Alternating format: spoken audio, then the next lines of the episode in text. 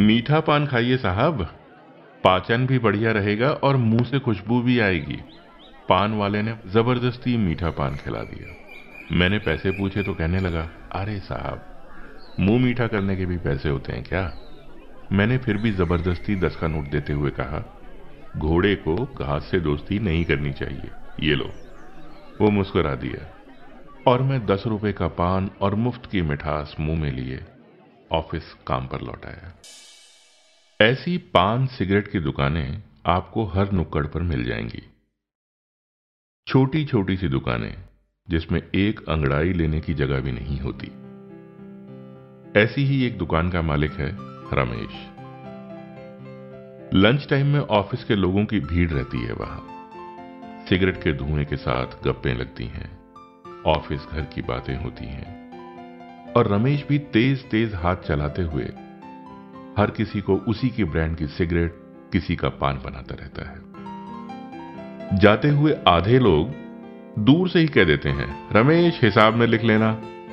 रमेश भी हाँ में सर हिलाता है, मुस्कुराते हुए अपना काम जारी रखता है।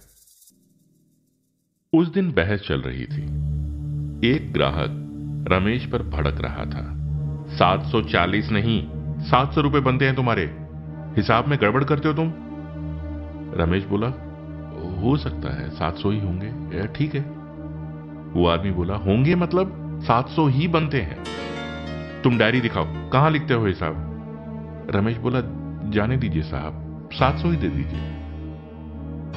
वो आदमी 700 रुपए थमाते हुए बोला, आगे से हिसाब ठीक से लिखना, ये पकड़ो 700 पुराना हिसाब चुकता हो गया, अब इस महीने से नया हिसाब शुरू करो।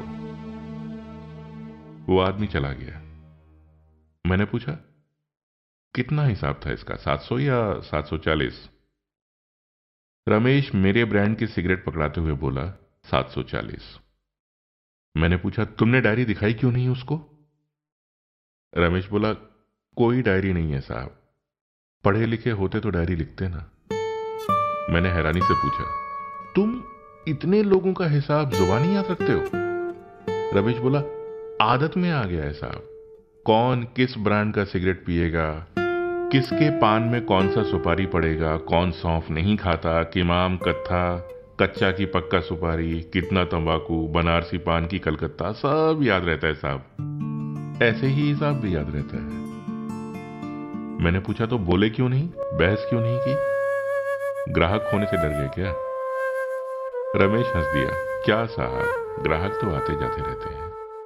चालीस रुपए में आदमी थोड़ी ना खोएँगे। मैंने सिगरेट का आखिरी कच लिया और एक मीठे पान की फरमाइश की। उसने खुशी खुशी पान बनाया और आज भी मीठे पान के पैसे लेने से मना किया और मैंने पान के पैसे ज़बरदस्ती उसे दिए। दस रुपए में आदमी नहीं होना चाहिए। थोड़ा बिज़नेस तो मुझे भी आ गया है।